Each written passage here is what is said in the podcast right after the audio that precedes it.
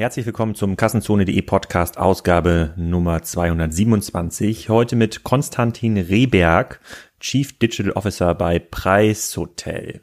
Jetzt werdet ihr euch fragen, was um Gottes Willen ist denn Preishotel? Das habe ich noch nie gehört, noch nie gesehen.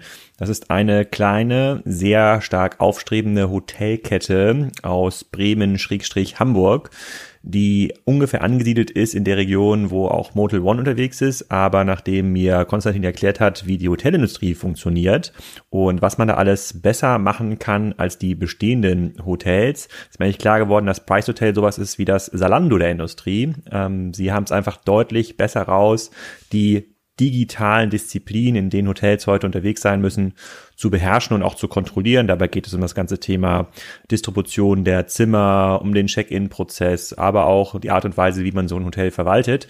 Also ich kann mir sehr gut vorstellen, dass ähm, den Impact, den Motel One hatte auf die Hotelindustrie, äh, schöne, affordable Hotels überall, dass ein ähnlicher Impact von Price Hotel ausgehen wird, aber in einem etwas anderen Segment und zwar wird es das Segment der Digitalisierung sein. Klingt jetzt ganz schön schleimig, ich weiß, ähm, aber ich hatte auch ein bisschen Zeit, das zu reflektieren und ähm, ihr solltet sehr genau zuhören, wie man heute Hotelketten aufbaut. Wir werden in den nächsten Jahren noch ein paar Dutzend Price Hotels in ganz Deutschland, Österreich und Schweiz ähm, sehen. Die expandieren gerade relativ stark und haben da ein sehr, sehr spannendes ähm, Konzept. Und ich freue mich, dass wir dank Konstantin da mal hinter die Kulissen schauen durften. Meine Stimme ist noch ein bisschen rauchig, weil ich direkt gerade wiedergekommen bin von der Internet World Expo in München. Da sind ja wieder tausende Leute rund um das Thema E-Commerce versammelt in zwei Messehallen und äh, die Gespräche zu Spryker liefen sehr, sehr gut. Nach hunderten Demos und Gesprächen bin ich mir ziemlich sicher, dass wir in Bayern da den ein oder anderen Kunden finden werden in nächster Zeit. Jetzt aber erstmal viel Spaß mit Konstantin. Hallo Konstantin, willkommen zum Kassenzone.de Podcast. Heute aus dem wunderschönen Hamburg mit Aussicht über die Alster in den Büros oder in der Verwaltung von äh, Price Hotel. Sag doch mal, wer du bist und was du machst. Ja, erstmal vielen Dank, dass ich da sein darf. Hallo auch von meiner Seite. Ähm, ich bin Konstantin, als CDO bei Price Hotel seit etwas über einem Jahr dafür zuständig, ähm, alles digital am Laufen zu halten, digital weiterzuentwickeln und betreue auch die ganzen Marketing-Themen bei uns. Für die Leute, die noch nicht an einem Price Hotel vorbeigefahren sind oder darin genächtigt haben, kannst du mal das Konzept erklären, was das eigentlich ist? Genau, wir sind ein Budget Design Hotel, ähm, arbeiten mit einem Designer aus New York, dem Karim Rashid, zusammen und versuchen ein Design am Ende des Tages in das Hotel zu bringen, was so sonst keiner hat. Also wir ähm, sind jetzt nicht Vintage wie die meisten Hotels, sondern sind eben bunt. Sehr knallige Farben, sehr bunte Farben, sehr runde Formen, ähm, eben dieses äh, Designkonzept von Karim Rashid und sind dann eben immer in möglichst Innenstadtlagen in Hotspots sozusagen unterwegs, genau. W wann ist das gegründet worden? 2009. Also wir haben jetzt äh, 14. Februar haben wir zehnjähriges Jubiläum gefeiert mit dem ersten Haus in Bremen, also genau etwas über zehn Jahre. Und kannst du mal diese Kategorisierung genauer erklären? Also Budget, Design, das sind ja erstmal in der Hotelsprache zwei widersprüchliche äh, ja. Elemente. Ähm, ich durfte ja heute Nacht mal in einem übernachten, ich kann mir das schon ein bisschen vorstellen, aber wenn man jetzt auf den Hotelmarkt schaut, wie kommt man jetzt darauf, da noch eine weitere Kategorie einzubauen und was genau ist der, ja, der USP, würde ich mal sagen. Ja. Also warum sollen die Leute eigentlich in euer Hotel gehen und nicht in das äh, ohne jetzt hier einen Wettbewerber nennen zu wollen, aber ich sag mal Motel 2 ja, als Beispiel, ja. ohne dahin zu gehen. Ja, genau. Also erstmal so rein vom DEHOGA-Standard ist das am Ende des Tages ein Zwei-Sterne-Plus-Standard. Da ordnet sich das so ein, also knapp unter drei Sterne. Ähm, eben so klassische Dinge wie Zimmer, Telefon oder Haus, also Roomservice, das gibt's dann eben bei uns nicht sondern wir versuchen die Sachen, die du im Kern brauchst, wirklich gut zu machen. Also sehr gutes Badezimmer, sehr gutes Frühstück, sehr gutes Bett, da investieren wir auch viel Geld, um ähm, das eben möglichst gut zu machen. Und das sind dann auch so die USPs, weil wir halt sagen, ähm, als Städtetourist oder als Businessreisender bist du eh kurz da, die meiste Zeit liegst du im Bett und schläfst. Und das eben wirklich sehr, sehr gut zu machen und dann eben auch zum angemessenen Preis zu bieten. Das ist dann so am Ende des Tages der, der USP. Eben kombiniert mit einer sehr guten Lage in Innenstädten dann. Wie viele Hotels habt ihr mit her? Wir haben Stand jetzt vier Hotels haben aber schon bis ungefähr 20 vertraglich unterschrieben. Also das Wachstum ist dann relativ tough jetzt die nächsten Jahre. Dieses Jahr machen wir ähm, drei auf und so geht es jetzt irgendwie Schlag auf Schlag die nächste Zeit weiter. Und wenn man so gesamt auf diesen Markt guckt, als ähm, Hotelbetreiber, ist das ein Verdrängungswettbewerb? Also verdrängt ihr dann andere zwei oder drei Sterne-Hotels oder wächst dieser Markt auf? Weil in der Lage, in der ich jetzt war, das war ähm, in der Nähe der Reeperbahn, das ist ja ein tourismusstarker Standort, da konnte ich mir jetzt irgendwie vorstellen, da gibt es eigentlich mehr ähm, Nachfrage als Angebot. Ähm, wie muss man sich das vorstellen? Also gibt es mehr Übernachtungen in Deutschland? Ist das ein Trend, ja. in fremden Betten zu schlafen? Genau, also grundsätzlich wächst der Markt, also so mit drei, vier Prozent overall wächst der irgendwie relativ stabil über die letzten zehn Jahre, glaube ich. Ähm, kommt dann natürlich so ein bisschen auf die Stadt drauf an. Also es gibt einige Städte, die haben einen unglaublichen Boom, da gehört Hamburg jetzt dazu, die wachsen dann noch mal ein bisschen überproportional. Mhm. Ähm, aber man muss dazu sagen, dass auch in den letzten Jahren die Hotels an sich eigentlich stärker gewachsen sind. Also das, das Angebot steigt im Moment stärker als die Nachfrage. Ich glaube, allein in Hamburg haben wir in den letzten Jahren irgendwie über 30 Hotels aufgemacht. Auch 30 von großen, Hotels, wie viele, wie viele Zimmer sind das dann so im Schnitt immer? Das werden im Schnitt immer so zwischen 200 und 300 Zimmer sein pro Hotel. So viel? Ja. 30 Hotels, also da reden wir von 6000, 7000 Übernachtungsbetten mehr pro Nacht. Ja, genau. Und ähm, wie viel davon kann man mit dem Aufwachs an Tourismus erklären? Also wie viel von den 6000 Betten kommen durch mehr Touristenstände? 3000? Ja, Hälfte ungefähr, genau. Und der Rest ähm, ist Verdrängung, dann? Der Rest ist dann Verdrängung. Also dann gibt's halt eben kleine Pensionen, die darunter leiden, die dann verschwinden oder eben kleine Privathotels, die haben das zunehmend schwer. Ähm, das ist dann das, wo es wirklich Verdrängung schon gibt, ja.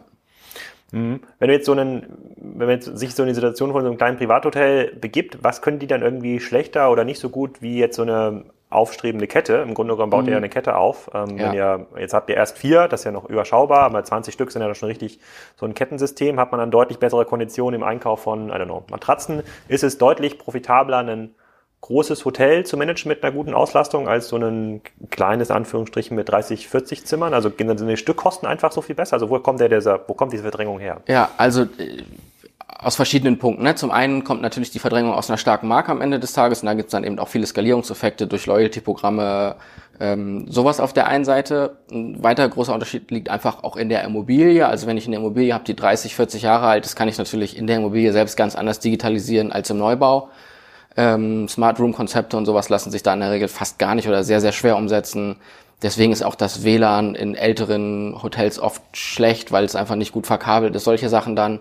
Daraus ergibt sich natürlich ein Vorteil. Und jedes Hotel für sich als einzelnes Objekt hat auch immer Skaleneffekte in der Größe. Also je größer ein Hotel ist, desto besser funktioniert das unterm Strich rein betriebswirtschaftlich in der Regel. Wenn du es gut auslastest. Wenn es gut ausgelastet ist, ja. Okay, daher kommt die Verdrängung. Und Nochmal vielleicht so ein bisschen zur Kategorisierung. Ähm, ist, das, ist das gefragt vom Kunden? Also dieses ähm, von Businessreisenden, dieses sehr praxisorientierte Hotel würde ich es ja. erstmal nennen. Also wirklich, äh, ja, oder No Frills, wie man heutzutage so schon sagt. Also ja. alles weg, dafür zahle ich dann nicht 140 Euro die Nacht, sondern nur 80, 90 und auch wenn es direkt im Flughafen ist. Also das, ist das ja. gefragt und merkt man das, auch wenn man so zwei Hotels direkt nebeneinander stellt, äh, die vielleicht ähnlich vom Ambiente sind, aber dann diesen dritten und vierten Stern halt noch mehr haben durch den, durch den Service. Die Kunden sagen, das brauche ich gar nicht. Ich will ja, eigentlich die, das Budget-Hotel. Genau, also das ist schon mega gefragt. Das hat jetzt erstmal gar nicht so viel mit der Kategorie zu tun, aber das hat natürlich auch damit zu tun, dass eben die Reisebudgets schmal gehalten werden, gerade bei den großen Corporates. Hm. Ähm, und daher kommt es dann oft schon, dass es da eben dann Unterscheidungen gibt zwischen jetzt Budget und nicht Budget, so. Sind denn die Übernachtungsgäste, die ihr an euren Lagen habt, sind das eher Touristen oder eher Business-Leute? Da muss man so ein bisschen unterscheiden zwischen Woche und Wochenende. Also unter der Woche versuchen wir oder füllen wir mit Business-Reisenden, also so wie du jetzt quasi gestern bei uns geschlafen hast, äh, klassischer Business, Business-Gast und am Wochenende füllen wir dann mit Städtetouristen, die sich die Stadt angucken, Musicals sich anschauen, beim Weihnachtsmarkt sind im Winter, ähm, solche Sachen, ja. Ist der Markt generell so strukturiert, dass es sehr viel Geld gibt, dass äh, Fonds bereitstellen für den Neubau von Hotels, eben weil es diesen Verdrängungseffekt gibt, der ja relativ gut mit Geld lösbar ist. Das ja. suchen ja viele Leute Anlagemöglichkeiten. Ich merke es ja, ich möchte wieder hier mal Kiel ins Spiel bringen, das versuche ich ja in jedem Podcast ja. aktiv zu aktiv zu managen. Da zum Beispiel stirbt ja gerade die Innenstadt, ähm, aber in der Innenstadt werden jetzt mehr Hotels aufgemacht. Und mhm. Kiel hat, weiß ich nicht genau, wie viele Betten es sind, aber es sind einige Hotels, die jetzt entstehen in den nächsten zwei, drei Jahren. Da reden ja. wir jetzt schon über ähm, zwei, dreitausend Betten, glaube ich, in Summe, die da jetzt entstehen sollen in den nächsten fünf Jahren. Also gemessen an Hamburg sehr klein, aber. Kiel ist ja auch sehr klein. Ja. Ähm, und das erscheint mir so, als würde es einfach sehr viel Investitionskapital für solche Konzepte geben. Kann das sein? Und ja, das ist ein unglaublicher Boom in den letzten ja, zehn Jahren vielleicht nicht, aber fünf Jahre auf jeden Fall, unglaublich krasser Boom, dass eben auch klassische Versicherungen auf den, auf den Markt drängen und Immobilien erwerben wollen oder Grundstücke entwickeln wollen. da ist ein unglaublicher Boom und das führt auch inzwischen dazu, dass quasi Mieten abgeschlossen werden, die unterm Strich nur noch schwer rentabel sind. Also es ist so ein unglaublicher Kampf um die einzelnen Standorte in den Innenstädten. Mieten im Sinne von, ihr müsst diese Wie, Immobilie von der Versicherung mieten genau, und dann genau. versuchen gut auszulasten. Genau, dann versuchen gut auszulasten und ähm, in der Regel rechnet man immer dann mit einer Zimmermiete und die sind halt in den letzten Jahren stark gestiegen und es gibt auch Konzepte am Markt, die aus unserer Sicht Mieten unterschreiben, die nicht mehr rentabel sein können oder nicht mehr funktionieren können und dann steigt trotzdem ja dieser Druck irgendwie und das wird zunehmend schwierig. Also dieser Kampf um Immobilien oder um Standorte, der nimmt unwahrscheinlich zu, was auch dazu führt, dass viele Marken jetzt in B- und sogar C-Lagen übergehen. Also wo man früher gerne noch irgendwie nur Hamburg, Berlin, München, Stuttgart unterschrieben hat, ähm, geht jetzt viel dazu über, auch dann wirklich in B- und C-Städte halt zu gehen. Ach, du meinst, die Hotelbetreiber in Kiel machen das gar nicht aus äh, Liebe zum Kieler Markt, sondern weil sie keine, keine Flächen mehr bekommen in Hamburg oder Genau, äh, genau. Und dann ist es, ist es auf einmal so, dass sich vielleicht ein Hotel in Kiel eher rentiert als in Hamburg, was vor fünf Jahren auf keinen Fall der Fall gewesen wäre. Und da gibt es schon durch, diesen, irgendwie. durch diese Mietarbitrage. Ja, man sagt, genau, kann die Miete, genau. also ich kann vielleicht mit einer 50-prozentigen Durchschnittsauslastung das Hotel trotzdem profitabel betreiben, während ich ja. durch die Miete in Hamburg mindestens 70 Prozent brauche. Exakt, genau. Genau. Ah, okay. Krass. Also das, okay, das heißt, dass, dass, dass, dass viele Kapital führt auch dazu, dass eigentlich kleine Städte, und du hast ja gesagt, du wohnst in der Nähe von Lüneburg, ja. dass da jetzt eine, äh, sozusagen das Hotelgewerbe ja. angetrieben wird. Genau, total. Das sieht man, das sieht man überall in Deutschland, also in allen Städten. Was aber ja ganz cool ist, weil insbesondere diese kleinen Städte, da gibt's ja nur diese meist etwas älteren, äh, in die ja. Jahre gekommenen ja. zwei Sterne plus drei Sterne, manchmal auch so ein Vier-Sterne-Hotel. Ja. Und die mussten sich in den letzten 30 Jahren ja nie so stark mit so einer Wettbewerbssituation genau. auseinandersetzen, was ja erstmal gut ist. Was, was total, exakt, was total gut ist und das führt auch dazu, dass sich die Hotelqualität jetzt in diesen äh, B-Städten, wenn man so sagen will, garantiert in den nächsten Jahren total verbessern wird. Mm, okay. Und was ermöglicht euch diesen Einstieg komplett in diesen neuen Markt? Also gibt es irgendein strategisches Asset, was, äh, was die Preishotelgründer mitgebracht haben, ähm, warum dann die Versicherungsfonds oder wo immer das Geld herkommt, gesagt haben, okay, ihr könnt das besonders ja, gut? Genau. Also früher war das oft so der Fall, dass sich quasi jemand, der jetzt eine Immobilie gekauft oder entwickelt hat, sich einfach stumpf quasi die prognostiziert, prognostizierten Zahlen angeschaut hat.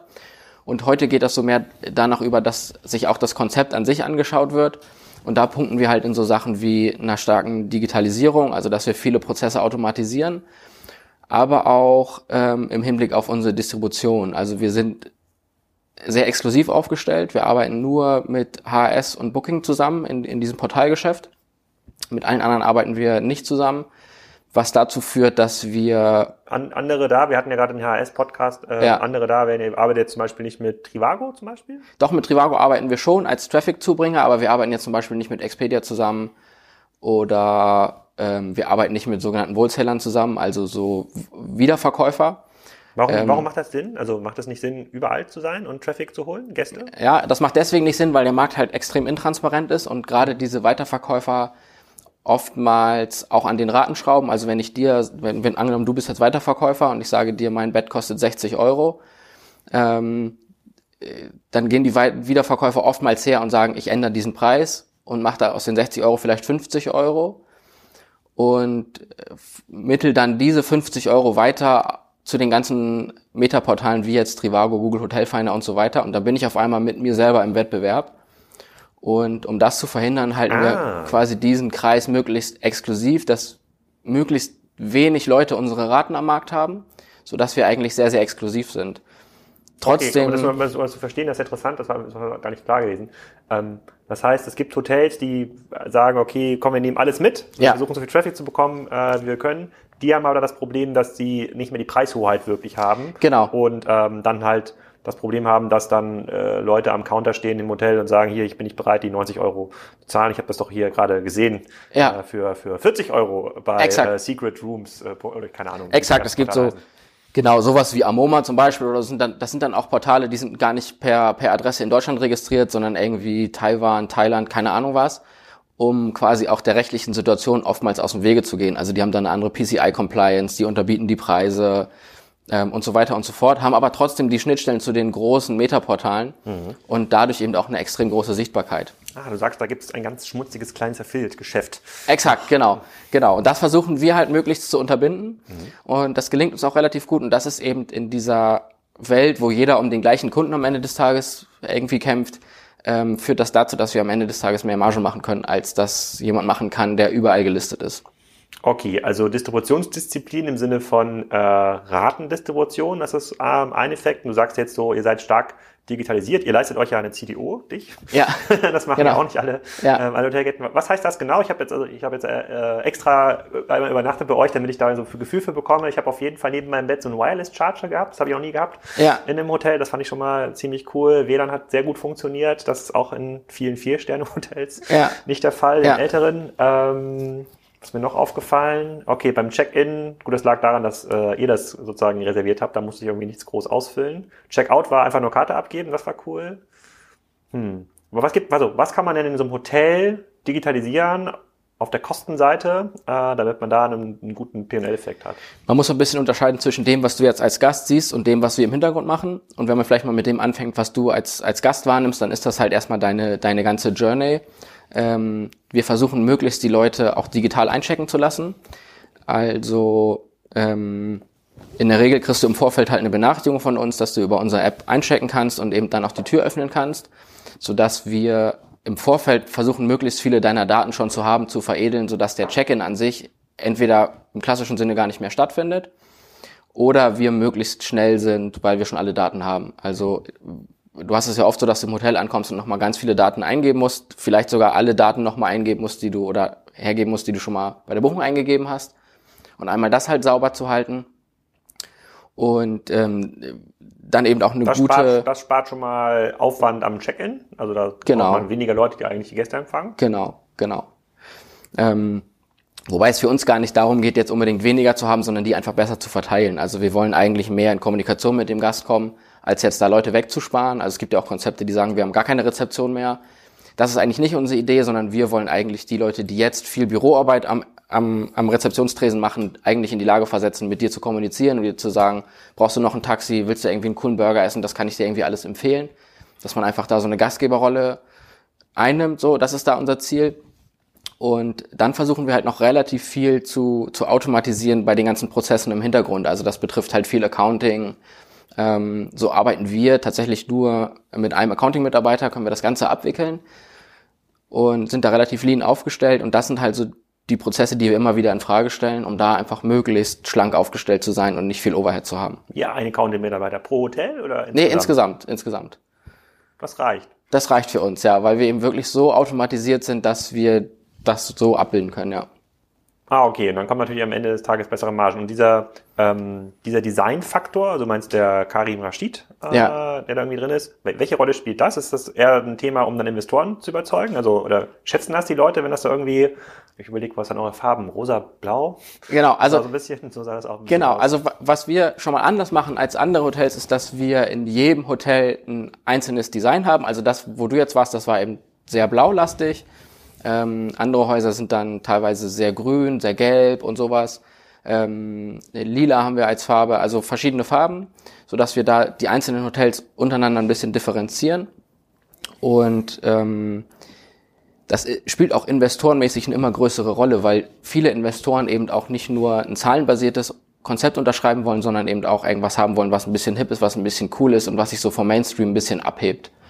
Und das wird zunehmend äh, Trend und davon profitieren wir natürlich auch. Hm, Investoren sind, sind dann nicht diejenigen, von denen ihr mietet, also nicht der Versicherungsfonds, der das Gebäude baut, sondern der euch das Geld gibt, das entsprechend da auszustatten und hm, ähm, nee, zu vermarkten? Nee, das machen wir immer selber. Da geht es schon um diejenigen, die am Ende des Tages die Immobilie besitzen. Also mhm. große Investoren, denen ist es jetzt in der Regel eher nicht so wichtig, wie das designmäßig aussieht. Die wollen einfach, dass es am Ende des Tages funktioniert. Aber es gibt eben auch viele kleinere oder ähm, Family Offices, die in Objekte investieren und denen ist das halt schon eher wichtig. Mhm. Ich habe ja auf eurer Webseite so ein Dokument gefunden, wo ihr so ein bisschen was ähm, darüber erzählt, ähm, wie eure Strategie funktioniert, wie eure Marke funktioniert. Und da ist auch sowas wie ähm, äh, sozusagen ja, Belegungsrate. Und da ja. weist ihr ja sogar aus pro Hotel. Und da sind so Raten von 70 bis 84 Prozent jetzt im Forecast für 2018 ähm, drin gewesen. Ist das besonders hoch für das Alter, in dem ihr irgendwie gerade seid, oder ist das durchschnittlich für die Stadt? Wie, wie muss man diese Werte einschätzen? Also das ist schon ein bisschen überdurchschnittlich. Das muss man natürlich immer in Relation zu der einzelnen Stadt sehen. Also mhm. Bremen hat eine andere Durchschnittsauslastung per se als Hamburg. Ähm, wir versuchen da oder sind da aber auch immer ein bisschen überdurchschnittlich unterwegs. Mhm. Okay, und dann, und dann die, welche anderen Raten spielen eine große Rolle? Sozusagen der durchschnittliche Übernachtungspreis wahrscheinlich spielt eine große Rolle in der Gesamtkalkulation. Ja. was noch?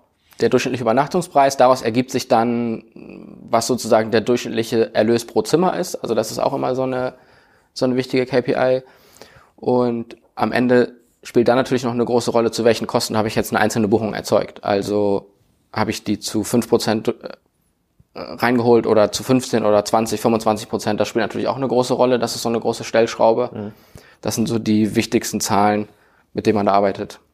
Mhm. Und gibt es viele Add-on-Services, die ich buchen kann als Gast? Ich stelle zum Beispiel so einen Gast, ich würde, ihr habt ja schon sehr gutes Internet, also ich hätte glaube ich so eine 50 Mbit Downstream, 10 ab oder sowas. War schon ziemlich cool, was man da bekommen kann. Aber ähm, ich hätte teilweise dann auch Bereitschaften für hochwertige Videocalls oder Uploads auch mehr zu kaufen. Ginge sowas? Also das, sind so, das sehe ich ja klassisch in anderen Hotels. Da kann ich dann immer Speed, äh, ja. Speed-Optionen ähm, kaufen. Ja. Macht sowas für oder, oder sagt ihr, nee, ihr wollt es eigentlich so lean wie möglich halten und das würde nur zu mehr Abrechnungsaufwand führen und außerdem die fünf Gäste im Jahr, die das in Hamburg brauchen, äh, die müssen das dann einfach im Internetcafé gegenüber machen.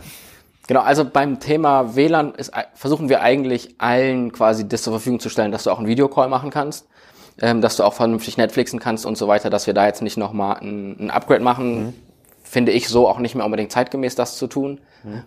In anderen Bereichen kannst du schon Upgrades machen. Also du kannst äh, so klassische Sachen wie Late Checkout oder Early Check-in, sowas kannst du halt buchen. Du kannst einen Parkplatz dazu buchen. Ähm, Frühstück ist halt optional, das musst du nicht, musst du nicht nehmen, das kannst du nehmen. Und da versuchen wir schon, uns ein bisschen modular aufzustellen. Mhm. Und gibt es dadurch, dass ihr die Exklusivität habt in den, Vertriebs habt in den Vertriebskanälen mit HRS und Booking, könnt ihr dort auch andere Raten ähm, durchsetzen? Oder gibt es dann irgendwelche Exklusivitätsvereinbarungen, wie man das bei Amazon kennt, über WKZs, dass man sagt, es gibt nur bei euch, dafür machen wir aber hier auch einen, irgendwie einen Special Deal und ihr dürft das nicht rabattieren oder bei Booking.com darf dann eben nicht diese hässlichen Sticker drauf machen während der Buchung. Äh, 50 Leute haben das gerade gebucht. Äh, hier das letzte Zimmer zu dieser Rate in dieser Stadt. Ja, also wir versuchen natürlich auch mit den Partnern, mit denen wir da zusammenarbeiten, zu klären, wie die weitere Distribution erfolgt, gerade über Affiliate, so Themen wie Brandbidding zu klären und so weiter, dass sozusagen nicht auf unsere Marke geboten wird, dass wir das wiederum auch exklusiv halten. Sowas dann schon. Was wir jetzt nicht machen, was aber auch in der Hotellerie total unüblich ist, ist jetzt, wäre jetzt zu sagen, man arbeitet nur mit einem ganz exklusiv zusammen und das Hotel ist nur da buchbar. Das habe ich so noch nicht gesehen. Ja, es gibt auch hier, hier vorne ist auch hier das Hotel von ähm, Eugen Block. Ja, hier vorne, das Grand Elysée, genau. Ja, das ist nirgendwo ja. oder so, ne? Oder das, ja, das kann man nur genau, der, ja.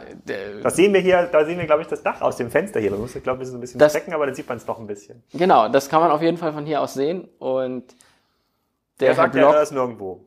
Ja, genau. Der Herr Block hat ja eine sehr eigene Strategie, um seine Direktbuchung anzukurbeln, auch viel mit Zeitungswerbung und so. Das ist aber auch äh, teilweise umstritten, ob das so richtig ja. gut funktioniert. Eine sehr ex eine einzigartige Strategie. Nimm genau. Doch einfach einzig, äh, äh, einzigartig. Genau. Okay. Und ähm, dann kannst du mir noch vielleicht was darüber erzählen. Wie wichtig ist denn, und das fand ich beim HS-Podcast äh, auch am spannendsten, dass die ja eigentlich im Wesentlichen nur noch auf das B2B-Geschäft mhm. zielen, das Portalgeschäft äh, einfach nur noch Mittel zum Zweck ist.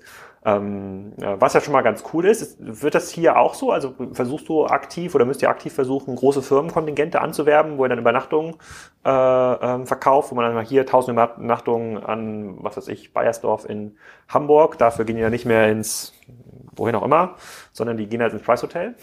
Genau, also grundsätzlich versuchen wir erstmal oder arbeiten wir eigentlich nicht mit Kontingenten. Das heißt, wir versuchen nicht, uns im Hintergrund Zimmer zu blockieren, die dann nicht mehr im Verkauf sind.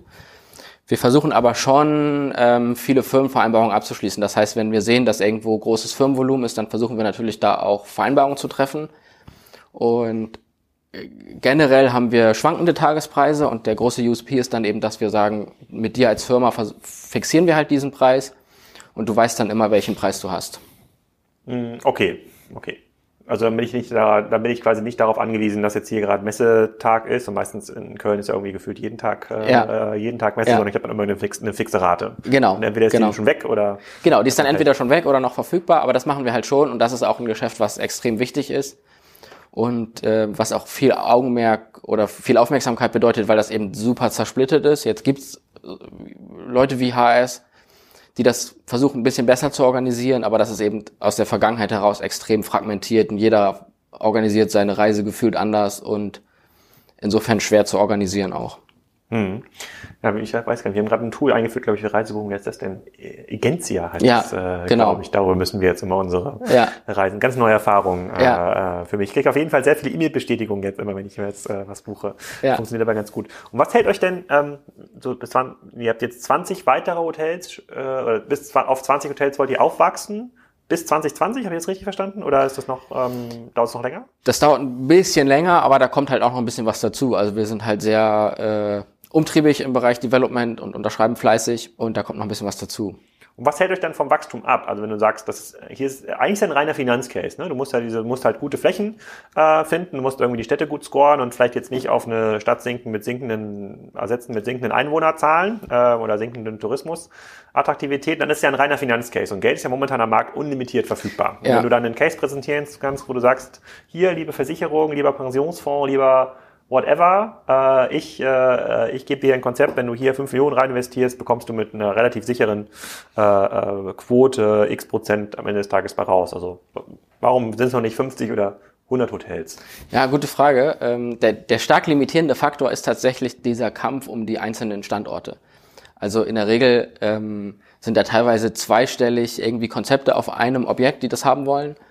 Und deswegen kann man eben nicht so schnell skalieren wie, wie jetzt wie jemand, der nicht so immobilienlastig ist. Also das ist wirklich der limitierende Faktor. Aber wie, funktioniert es mit so einem Standort? Also angenommen in, bleiben wir mal bei Kiel, ja, da kenne Ja, ich mich so ein bisschen ja. aus. Angenommen in Kiel, da ist die Einkaufsstraße, da sozusagen das, das, das Nordlicht wird dann doch wieder abgerissen, das schlecht Mhm. laufendste Einkaufszentrum in Deutschland, wie man so hört. Das hat mir jetzt auf jeden Fall mal ein Immobilienentwickler gesagt. So, das ist erst drei Jahre alt, aber ich gehe mal davon aus, dass es bald wieder abgerissen wird. Und dann wird jetzt eine Riesenfläche frei. Ja. So, und dann sagen die Hoteliers, ja, direkt am Wasser, an den Fähren, eigentlich perfekt. Ja, äh, äh, also ein bisschen im Rotlichtmilieu, so ein bisschen redbaren äh, Flair ist auch noch vorhanden, wenn man das Ja. so möchte. Ähm, wie funktioniert denn das, das Beat-Konzept? Wie kriegt ihr das mit, dass da so eine Fläche frei wird? Und äh, wie lange dauert das, bis man ähm, äh, dort die Zusage bekommt? Genau, also äh, in der Regel ist es halt so, dass sich irgendeine Entwicklungsgesellschaft das Grundstück dann kauft, meist über einen Makler oder nicht. Also äh, in der Regel kauft das dann irgendjemand, dieses Grundstück. Und bevor dann eine Baugenehmigung eingereicht wird, versucht derjenige halt einen Betreiber am Ende des Tages zu finden, also einen Mieter. Und das sind dann die verschiedenen Konzepte. Also das, da sind dann wir mit dabei, aber da sind so die meisten anderen Hotelkonzepte, die man so kennt, auch in der Regel mit dabei. Und dann werden im Vorfeld versucht, die Bedingungen auszuhandeln. Wer zahlt welche Miete, welchen Investitionszuschuss, welcher Investitionszuschuss wird da benötigt? Ähm, was ist so die projizierte Rendite am Ende des Tages? Aber ihr konkurriert dann auch mit anderen Betriebskonzepten, äh, äh, Bürohausbetreiber zum Beispiel? Die, die können ja auch dann sagen, ich würde gerne hier nicht ein Hotel bauen, sondern ich Ja. würde hier ein, äh, ein Office bauen. Kommt auch schon mal vor, ist aber eher selten, weil in der Regel der Entwickler festlegt, was das jetzt für eine Immobilie ist. Das ist dann auch von der Stadt manchmal so ein bisschen vorgegeben, ob das jetzt Wohn, Büro oder, oder Hotel sein soll. Das, das ist so ein bisschen in der Regel schon vorher definiert. Und irgendwie setzt sich dann am Ende des Tages einer durch mit seinem Konzept, der kriegt dann quasi die Unterschrift, wenn man so will. Und dann geht's halt erst los mit Baugenehmigung und so weiter. Und dann dauert es halt in der Regel nochmal anderthalb, zwei Jahre, bis wirklich die Eröffnung des Hotels ist. Dann geht's halt erst wirklich los mit den ganzen akribischen Planungen, äh, Innenarchitekten und so weiter und so fort. Also auch wenn man euch jetzt 100 Millionen Euro geben würde, könntet ihr das jetzt gar nicht zwingend im Markt äh, einsetzen. Genau, richtig, ja. Und die, denen die 100 Millionen heute schon gegeben wurden, die setzen das möglicherweise nicht so schlau ein und zahlen dann äh, überhohe Mieten, sagen für die Flächen. Ja, entweder das oder man hat das ja in der Vergangenheit schon gesehen, dass Hotelkonzepte auf einmal von außen stark finanziert wurden. Also Jotel war so ein Fall. Jotel. Das ist äh, so ein lila Konzept, das kennt man so, weil das sehr lila ist. Die haben so ein, viele kennen das auch durch diesen Roboter, der irgendwie ähm, Schreibt sich das mit das- Y oder mit J? mit Y. Okay. Schlecht vorbereitet hier bin ich. okay. Und äh, eigentlich ist das ein ganz spannendes Konzept, aber die haben eben eine Finanzierung gekriegt, ich glaube irgendwie für 250 Millionen Dollar. Und das führt jetzt dazu, dass sie eben quer über den Globus Standorte unterschreiben. Und das ist am Ende des Tages aus unserer Sicht schwer managebar. Also ich, wenn ich ein Hotel in New York habe und eins in Singapur, dann ist das irgendwie geografisch so weit auseinander, dass das operativ echt schwer zu managen ist. Gibt keine Skaleneffekte mehr. So ein bisschen wie WeWork. Exakt, genau, dann sind die Skaleneffekte weg, ja.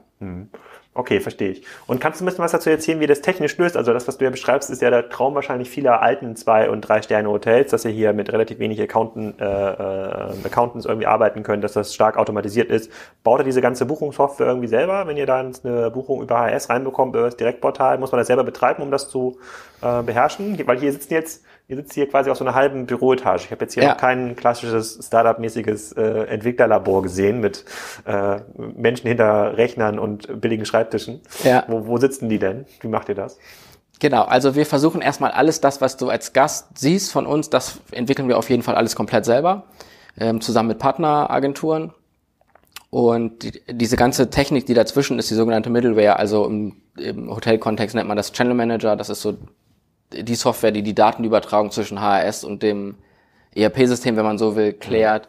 Das entwickeln wir auch komplett selber, um da möglichst flexibel und agil zu sein. Also da kaufen wir nichts vom Markt ein, was irgendwie starr ist, sondern da wollen wir eben auch schnell handlungsfähig sein. Wie viele, ich weiß nicht, ob du das sagen kannst, aber wie viele Entwickler arbeiten da permanent für euch, um das irgendwie weiterzuentwickeln? Fünf, fünf ungefähr. Nur Vier fünf, bis fünf. Das reicht. Ja, ja, ja. Und dann könnt ihr auch coole Sachen machen, wie ich habe das, glaube ich, im Fahrstuhl gesehen, dass man äh, ja auch mobil ein, tatsächlich einchecken kann und dann ähm, braucht man keine Zimmerkarte, glaube ich. Und dann kann man da beim Fahrstuhl dann über Bluetooth äh, mit dem Smartphone, das verbindet sich dann damit, das fährt auf die richtige Etage und da komme ich mit ins Zimmer. Das kann man mit fünf Entwicklern bauen? Das kann man mit fünf Entwicklern bauen. Da ist dann immer noch mal so ähm, ein bisschen Legacy dabei. Also bei, bei dem Thema Türöffnung ist es eben so, dass man auch mit dem, der das Türschloss verkauft, zu mhm. tun hat. Und ähm, aber ansonsten reicht das da mit, mit der Truppe sowas hinzukriegen, ja. Not bad. Und wann, an welchen Standorten öffnet ihr die nächsten Hotels? Jetzt, wenn ihr vier habt? Bremen, Hamburg, was war da noch? Äh, Hannover ist jetzt. Bremen, Hamburg, Hannover? Genau. Als nächstes kommt jetzt Erfurt, äh, München und Bern. Also mit Bern dann auch erstmalig. Erfurt, meine alte Heimatstadt. Ja. ja, super Standort. Und genau, mit Bern dann auch erstmalig ein Standort außerhalb Deutschlands. Okay, wie habt ihr euch für Erfurt entschieden? Aufgrund des Tourismus, Tourismuswachstums? Äh, ist das eine dieser Standorte, wo man sagt, so jetzt gucken wir mal außerhalb von äh, Stuttgart, Köln, München, Hamburg und mhm. Berlin? Äh, ja, da spielt quasi auch diese ICE-Strecke eine große Rolle, die jetzt ja neu mhm. eröffnet hat und ja. über Erfurt führt und dadurch geht eben auch relativ viel klassischer Corporate dahin. Also die Bahn wird ein großes Büro da betreiben und das spielt dann natürlich uns in die Karten. Und da sitzt ihr dann auch ziemlich zentral, also so attraktiv wie jetzt hier eine Reeperbahn in Hamburg? Ja, da sind wir fußläufig zum Hauptbahnhof, also irgendwie drei Schritte, dann bist du vom Hauptbahnhof am Hotel. Ah, sehr cool. Ähm, wenn man jetzt irgendwie Kunden fragt, die mal im Price Hotel ähm, sind, wenn die das irgendwie vergleichen müssen zu anderen User Experiences, äh, zu, ähm, zu, zu eurem Wettbewerb, gibt es irgendwelche Dinge, die auffallen, wo ihr sagen, okay, das ist irgendwie viel besser gelöst, viel schneller, viel angenehmer? Ja, also wir beobachten natürlich genau, wie so das Kundenfeedback ist, weil das eine große Rolle hintenrum auch als Entscheidungsfaktor für ein Hotel spielt. Und ein großer Unterschied, und da legen wir auch super viel Wert drauf, sind eben die, die Menschen, die bei uns arbeiten. Also äh, wir kriegen immer wieder das Feedback, dass wir super freundliches Personal haben. Ja, die fand ich auch ausgesprochen nett. Schönen Gruß nochmal an das Team im Hamburger Hotel. Ja, sehr gut, danke. Und äh, richtig gerne aus. Und ja, das macht eben so den großen Unterschied und da legen wir auch super viel Wert drauf. Und da, deswegen ist eben auch so wichtig, dass wir keine Prozesse haben, die die Leute jetzt vor Ort irgendwie belasten, dass sie da irgendwie viel bürokratisches Zeug machen, sondern da versuchen wir halt wirklich den Leuten die Freiheit zu geben, einfach ja einen Schnack auch mal zu halten. Wie findet man solche Leute? Also bezahlt ihr besser? Ist es tatsächlich, dass die mehr Freiheitsgrade haben? Also die, die ich jetzt da getroffen habe, die waren alle ausgesprochen jung. Äh, also so unser, unser Alter würde ich mal sagen, wenn das noch als jung gilt. Äh, und waren wirklich relativ entspannt. Ähm, auch der Kellner hat mich gefragt, ob ich gut geschlafen habe. Das war eine ungewöhnliche Frage. für, für, äh, oder nicht der Kellner, aber derjenige, der dann die ja. Keller abgeräumt hat. Ja. eine ungewöhnliche Frage für jemanden, der da irgendwie den Service macht. Ja. Ähm, Genau, also wir versuchen schon ein bisschen überdurchschnittlich zu bezahlen, dass man sich eben gerade auch in so Bereichen wie Hamburg jetzt eben vernünftig eine Wohnung leisten kann. Wir haben zum Beispiel letztes Jahr auch die Azubi-Gehälter verdoppelt, sodass wir sagen, dass auch die Auszubildenden bei uns irgendwie sich selber eine Wohnung leisten können und nicht zu Hause wohnen müssen, weil sie irgendwie nicht genug Geld von der Arbeit bekommen. Das habe ich gelesen. Da war der Marco Nussbaum irgendwo im Interview, wo das auch äh, groß, groß, groß genannt wurde. Das ja. ist ein sehr, sehr cooler Move. Haben andere Hotels nachgezogen? Oder führt das dazu, dass sich jetzt alle Azubis bei euch bewerben? Also es haben einige nachgezogen, aber das nicht so an die große Glocke gehangen. Also man sieht schon so ein bisschen äh, Nachahmereffekte, sieht man auf jeden Fall. Das ist so das eine. Und dann versuchen wir den Leuten wirklich eine extrem große Freiheit vor Ort zu geben. Also dass ähm, so dieses typische klassische Bild aus einer Hotellerie, du hast irgendwie am Check-in irgendein Problem und das kann vor Ort nicht gelöst werden, das versuchen wir halt zu umgehen, indem wir den Leuten wirklich eine ganz, ganz große Entscheidungsfreiheit mit an die Hand geben und sagen, wir haben eben auch wirklich fast gar keine Hierarchien in den Häusern, so dass jeder mit dir wirklich auch ähm, an einem Problem arbeiten kann, sofern denn eins da ist. Habt ihr verschiedene Zimmerkategorien oder sind alle Zimmer gleich ausgestattet in den Hotels? Also könnte der, der, könnte der Mann oder die Frau in der Rezeption sagen, okay, ich gebe Ihnen hier einen Upgrade? Nee, also wir haben tatsächlich immer nur eine Zimmerkategorie. Ähm, das ist dann eben das klassische, in dem du auch geschlafen hast, also zwei Doppelbetten oder, oder ein Doppelbett. Das ist unsere klassische Kategorie. Das verkaufen wir dann am Ende des Tages als Einzel- und als Doppelzimmer. Ähm, so haben wir eben auch eine große Freiheit. Also Hotels, die viele Zimmerkategorien haben, müssen natürlich viel genauer aussteuern, wann kann ich jetzt wen an was verkaufen. Und ähm, in der Regel bleiben dann die teuren Zimmerkategorien leer und du kriegst dann bei Check-in irgendwie ein kostenloses Upgrade. So. Und wir sagen halt, wir haben eine einzelne Zimmerkategorie, das macht uns im Verkauf halt super flexibel und ist auch baulich natürlich nochmal ein USP, wenn du nicht verschiedene Kategorien planen musst, sondern wenn du einfach sagst, du hast ein Zimmerraster und das kannst du ausrollen. Also im Grunde genommen, wenn ich mir jetzt überlege aus einer Investitionsseite und dir so zuhöre, dann kommt eigentlich die Innovation äh, aus diesem Rise Hotel Konzept jetzt nicht gar nicht gar nicht so von der Topline, also dass ihr jetzt irgendwie Kunden besonders smart überzeugt, weil ihr keine Ahnung, wie WeWork immer freitags das kostenlose Gin Tasting habt, sondern weil ihr auf der auf der Bottomline einfach sehr sehr gut arbeitet und alle unnötigen Kosten, die es eigentlich geben könnte in so einem Hotel, ausmerzt. Ob das jetzt das Thema nur eine Kategorie ist, äh, deutlich, äh, deutlich strikteres Distributionsmanagement äh, bis hin zu äh, mehr Freiheitsgraden an den Leuten. Das führt ja immer dazu, dass am Ende, dass du ein besseres Kostenmanagement ähm, hast. Und daher müsste eine, eine bessere P&L kommen. Ja, ja, nicht, aber nicht nur. Also bei so Themen wie jetzt Personal oder auch Frühstück versuchen wir schon auch ein extrem gutes Ergebnis abzuliefern, was jetzt kostenmäßig vielleicht nicht eine 1 plus wäre, ähm, sondern wir nehmen dann lieber das etwas bessere Brötchen am Frühstück und sagen, dafür verzichten wir irgendwie auf zwei Cent unterm Strich, einfach um da nochmal zu überzeugen und zu punkten. Wie viel kann man denn sparen beim Frühstück? Ich habe jetzt, also ich, ich habe quasi jetzt, euer Frühstück hat jetzt, muss ich fairerweise sagen, nicht besonders herausgestochen, ähm, aber es war total okay äh, ja. als Frühstück. Wo, wo kann man denn da jetzt noch total viel sparen? Hätte man, ist es wirklich dann schlechteres Brot oder älteres Brot? Keine ah. Ahnung. ja, älteres vielleicht nicht unbedingt, aber du kannst quasi aus einem typischen Hotelfrühstück, das kannst du preislich oder kostenmäßig garantiert nochmal um die Hälfte reduzieren, indem du einfach weniger Sachen anbietest weniger frisches Obst hast, äh, eine andere Brotqualität, mehr TK-Ware, also solche Sachen auf jeden Fall. Da, da geht noch eine ganze Menge. Aber es gab kein Rührei zum Beispiel bei euch. Ja. Das ist, ist, ist Rührei, ich, ich habe mich immer gefragt, das wollte ich immer mal fragen, so in, jemand, der mit Hotels zu tun hat. Das, das hin, und, hin und wieder übernachte ich ja in äh, so Hotels, die ein bisschen günstiger sind. Und da gibt's fast nie Rührei. Ist Rührei ein krasser Kostentreiber? Ähm, kostenmäßig ist das gar nicht so das Thema, aber das Rührei, was du so aus dem klassischen Hotel kennst, ist halt kein Rührei, wie du das zu Hause machst, sondern das ist so ein Packungsrührei, so aus, mhm. das kommt aus dem Tetrapack ja. und wird dann so fertig gemacht und sieht dann auch in der Regel in der, in der Darstellung nicht besonders schön aus. So, und deswegen sagen wir halt für uns, wir haben kein Rührei. Ach so, gut, die Argumentation würde ich jetzt nicht mitgehen als klassischer Rühreresser im, äh, im Hotel. Aber ich, ich verstehe das, auch bei gut, gut, klar, gute Hotels haben ja dann den Omelette-Stand, ja, dann gibt's ja. Halt den Omelette-Chefkoch, der muss dann immer das... Frisch dann äh, halt, ja. Aber fair, gut, aber oft haben die auch das äh, Tetrapack, äh, das Tetrapack gemischt, dann, um das Omelette dann ähm, zu machen. Ähm, das hätte ich mal vermisst. Okay, da könnte man noch sparen, also weniger Obst und äh, weniger Auswahl bei Getränken, ähm, nur noch Standard-Kaffee und keine frische Kaffeemaschine, das ist wahrscheinlich auch so Kosten, äh, Kostentreiber. Kann man denn sonst was machen, um dir auf der Topline äh, noch mehr zu leben? Also macht ihr irgendwie Events dann? Weil dieser, dieser Frühstücksraum dann im Hotel ist ja riesig. Ne? Da könnte man ja auch irgendwie Events machen, das irgendwie vermieten. Ist, spielt sowas eine Rolle für euch? Das spielt so gedanklich eine Rolle. Also da wollen wir uns auf jeden Fall ein bisschen hinbewegen, zu, hinbewegen, zu überlegen, wie kann man jetzt diese freien Flächen, die tagsüber ja wirklich frei sind, wie kann man die noch besser nutzen?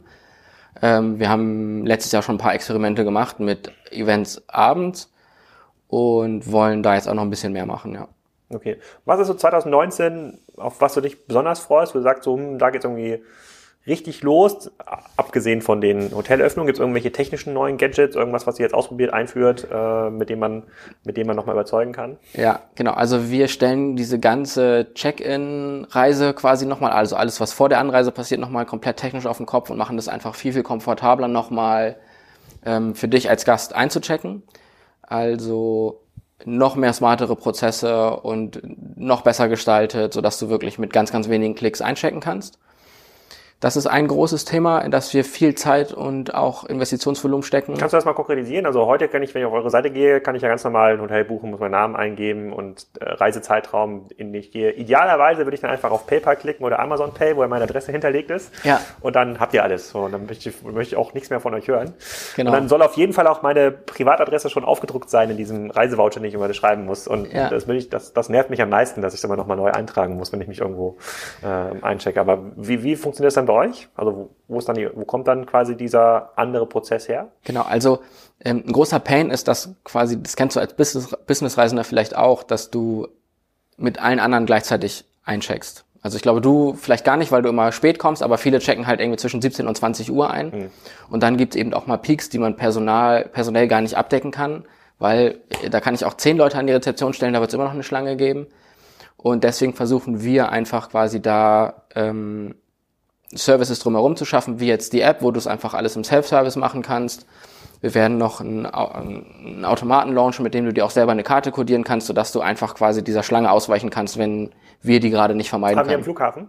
Genau. Ah, das ist ja cool. Genau. Das, die Business, und Businessreise kennen das ja, dieses Automat am Flughafen. Du müssen so einen Buchungscode denen geben und dann drucken die sich selber ihre Karte aus. Genau, genau. Wobei die bei uns halt nicht gedruckt wird, sondern codiert wird, rein technisch gesehen, aber das ist so das Ziel so dass wir dich einfach noch schneller aufs Zimmer kriegen und noch unkomplizierter, wenn du so willst. Aber hat das nicht das Risiko, dass man dann wieder weniger ähm, Kundenkontakt hat? Also die Leute wieder weniger sprechen mit den Kunden und man da doch in so ein, ja, ich will jetzt nicht sagen gesichtsloses Hotelkonzept kommt, aber zumindest äh, weniger persönlich? Ja, das ist auf jeden Fall die große Challenge und das ist auch was, was wir ja gar nicht wollen. Also deswegen arbeiten wir halt auch an einem Konzept, wie wir das ähm, begleiten, indem wir halt quasi das klassische Rezeptionspersonal auf die andere Seite der Rezeption holen, dass du eben quasi persönlich begrüßt wirst ähm, und dich jemand abholt und so ein bisschen auch guidet, wie du jetzt quasi da ähm, dich selber einchecken kannst, sodass du wirklich dann trotzdem noch ein persönliches Erlebnis hast, was am Ende des Tages vielleicht sogar ein Stück persönlicher ist als die Tatsache, dass dich einfach jemand nach deiner Adresse fragt. Das stimmt, aber da, bei solchen Konzepten bin ich mir auch so ein bisschen unsicher. Ich, ähm, ähm, in Berlin haben wir auch so ein Partnerhotel bei Spryker, mit dem wir manchmal übernachten. Die haben auch so diese offenen Rezeptionstische. Also gibt es nicht mehr diese klassische Rezeptionsbank, wo die Leute dahinter stehen, sondern ja. es gibt so einzelne Tische. So, und da habe ich mal das Gefühl, da fühlen sich aber eigentlich die ähm, Rezeptionisten nicht so wohl. Man, da kann man sich gar nicht so verstecken, da muss man immer, ist man immer sehr präsent. Da wissen auch fairerweise die Kunden oft gar nicht, wo sollen sie jetzt hinlaufen. Da sieht so aus wie, soll so diese Wohnzimmeratmosphäre sein. Kann ich auch ja. verstehen, ja. aber es ist ja eine eigentliche stressige Situation. Ich brauche ja, muss ja in dem Moment, wenn ich irgendwie rankomme, muss ja wissen, wo muss ich mich anstellen. Ja, wo kriege ich mein, wo, wo kriege ich mein Futter? Ja. Und dann geht es irgendwie weiter. Funktioniert das? Also machen die Leute das irgendwie mit? Habt ihr das schon mal getestet? Also erstmal ist das natürlich eine große Challenge, dass du auch quasi deinen eigenen Leuten immer diese Komfortsituation gibst, ähm, sich nicht unsicher zu fühlen, aus was für Gründen auch immer. Und deswegen bleiben wir auch bei diesen klassischen Rezeptionstresen erstmal. Ähm, den wird es weiterhin so für uns geben. Den planen wir jetzt auch in den neuen Hotels weiter so ein. Ähm, um einfach quasi diese Situation so zu haben, dass eben jeder sich da halt wohlfühlt und auch jeder genau weiß, wo muss ich denn jetzt hin. Mhm. Da, ja. Sehr cool. Okay, also das sind so die Dinge, auf die ihr euch äh, freut und ihr unterschreibt dann äh, ähm, ganz viele neue Flächen. Vielleicht als letzte Frage für mich, wie, wie, wie ist eure Organisation so strukturiert? Also wie viele Leute braucht man, um Weißhotel zu betreiben? Da muss man so ein bisschen unterscheiden zwischen dem, was jetzt operativ passiert und dem, was in der Verwaltung oder hier, wir nennen das für uns Support Office passiert. Und im Hotel brauchst du in der Regel einen, der das Hotel ähm, jetzt nicht klassischerweise leitet. Wir nennen das Hotel Team Captain, also jemand, der einfach da ist und sich um den Dienstplan kümmert, sich um die Nöte der Leute kümmert. Das ist der Filialleiter. Sozusagen, genau. Ähm, aber nehmen wir mal die Leute raus, also nehmen wir mal die Leute im Hotel, die Zimmer reinigen und äh, Frühstück machen, nehmen wir mal raus, das kann man sich irgendwie vorstellen, aber was, was braucht man dahinter? Also wie viele Leute sind da notwendig, um sowas aufzubauen? Genau, also wir, wir brauchen so ungefähr ein, zwei Leute in der Reservierung für ein neues Hotel. Und das gleiche brauchen wir auch in dem Support Office hier pro, pro Hotel an neuem Stuff dazu. Und dann ist das immer so ein Sprungfix. Also irgendwann braucht man dann natürlich schon nochmal neue Leute im Accounting ab einer gewissen Größe. Das hat auch viel ja mit Internationalisierung zu tun. Da kommen dann neue Kollegen dazu. Und so wächst es dann irgendwie relativ dynamisch ist Internationalisierung, also jetzt in äh, Bern war das, glaube ich, mhm. Äh, das, das eine Office. Also Internationalisierung redet ihr aber erstmal über Dach oder schaut ihr auch schon in Dänemark oder in Frankreich, Holland Flächen an? Nee, wir schauen uns quer über Europa Immobilien oder Flächen an. Und in Europa sagst du aber, sind die Skaleneffekte vorhanden, weil ihr mit den gleichen Portalen arbeitet, mit Booking, HRS, also da habt ihr quasi im Backoffice die Skaleneffekte, die ihr braucht, um das profitabel zu betreiben. Genau, ja. Und ist die Nachfrage dann auch europaweit ähnlich wie hier, dass die Leute dann sehr, sehr also sozusagen so eine clean Experience suchen, also diese No-Frills-Experience? Ist der sozusagen, tickt denn der Franzose da, der Business-Franzose ähnlich wie der deutsche Businessreisende? Also zumindest in den großen Metropolen ähm, kann man das schon so sagen, dass das in Europa auf jeden Fall der Trend ist, ja. Ja, sehr cool. Also sehr, sehr spannend. Schon mal vielen Dank für diese äh, äh, vielen erleuchtenden ähm, Antworten. Ich kann jedem Hörer empfehlen, äh, sich mal auf Price Hotel umzuschauen und mal auch diese Experience äh, zu buchen. Also insbesondere diese digital Experience ist ja super spannend ähm, dabei, ob man jetzt das Design des Zimmers oder des Badezimmers mag. Das ist, glaube ich, steht dann auf einem anderen Blatt und das ist, glaube ich, jedem selbst überlassen, äh, wie er das da äh, machen möchte. Glückwunsch erstmal zu dem Erfolg, den ihr habt. Auch Glückwunsch zu der Entscheidung, den Azubis das doppelte Gehalt zu zahlen. Das finde ich sehr cool. Und äh, ich bin gespannt, äh, wie das hier in 2019 ähm, für euch läuft. Ähm, und ich fahre ja jeden Tag hier, deswegen wollte ich unbedingt ein Interview auch mit dir machen. Ich fahre ja jeden Tag hier vorbei. Das kann man jetzt nicht sehen äh, äh, im Film auf meiner Strecke von Kiel nach, äh, äh nach Hamburg. Da denke ich dann am Preis Hotel. Vielen Dank.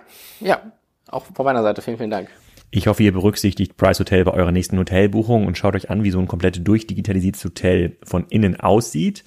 Bis zum nächsten Wochenende könnt ihr euch auch außerdem freuen auf den Podcast mit Max Meister, einem der führenden technischen Großhändler in Deutschland, wenn es rund um das Thema Prozesse und Digitalisierung geht. Wirklich extrem spannend, was die da machen in der Nähe von München. Dann haben wir schon im Kasten einen Podcast mit dem Craft-Bier-Händler Brukam aus Kiel und Daniel, dem CEO von Little Lunch, das Business, was in dem Frank Thelen Food Portfolio für Furore sorgt. Nächste Woche bin ich in Stockholm äh, bei dem Event rund um das Thema Amazon E-Commerce und Handel und nehme unter anderem live in einem Fireside-Chat mit dem CEO von Chinnevik eine Wimlex-Folge auf. Und dabei geht es darum, welches Fashion-Business denn die Chance hat, der Oligopolist oder der Monopolist zu werden in Europa. Und das ist deshalb spannend, weil natürlich Genevic einer der größten Salando-Investoren ist und war und auch in diesem ganzen anderen Fashion-Businesses im Rocket-Umfeld mitgewirkt hat. Ähm, und da passieren auch noch andere spannende Sachen, von denen ihr aber alle in der Wimleck Show erfahrt. So, jetzt bedanke ich mich auf jeden Fall nochmal für eine Podcast-Bewertung. Und ich weiß, die meisten von euch haben es noch nicht gemacht. Es gibt bisher 150 Bewertungen bei Tausenden von Hörern. Also nehmt euer Mobiltelefon, loggt euch ein in iTunes oder in Soundcloud und schreibt ein bisschen was zum Kassenzone Podcast. Eine schöne Woche oder ein schönes Wochenende, wann immer ihr das auch hier auch hört.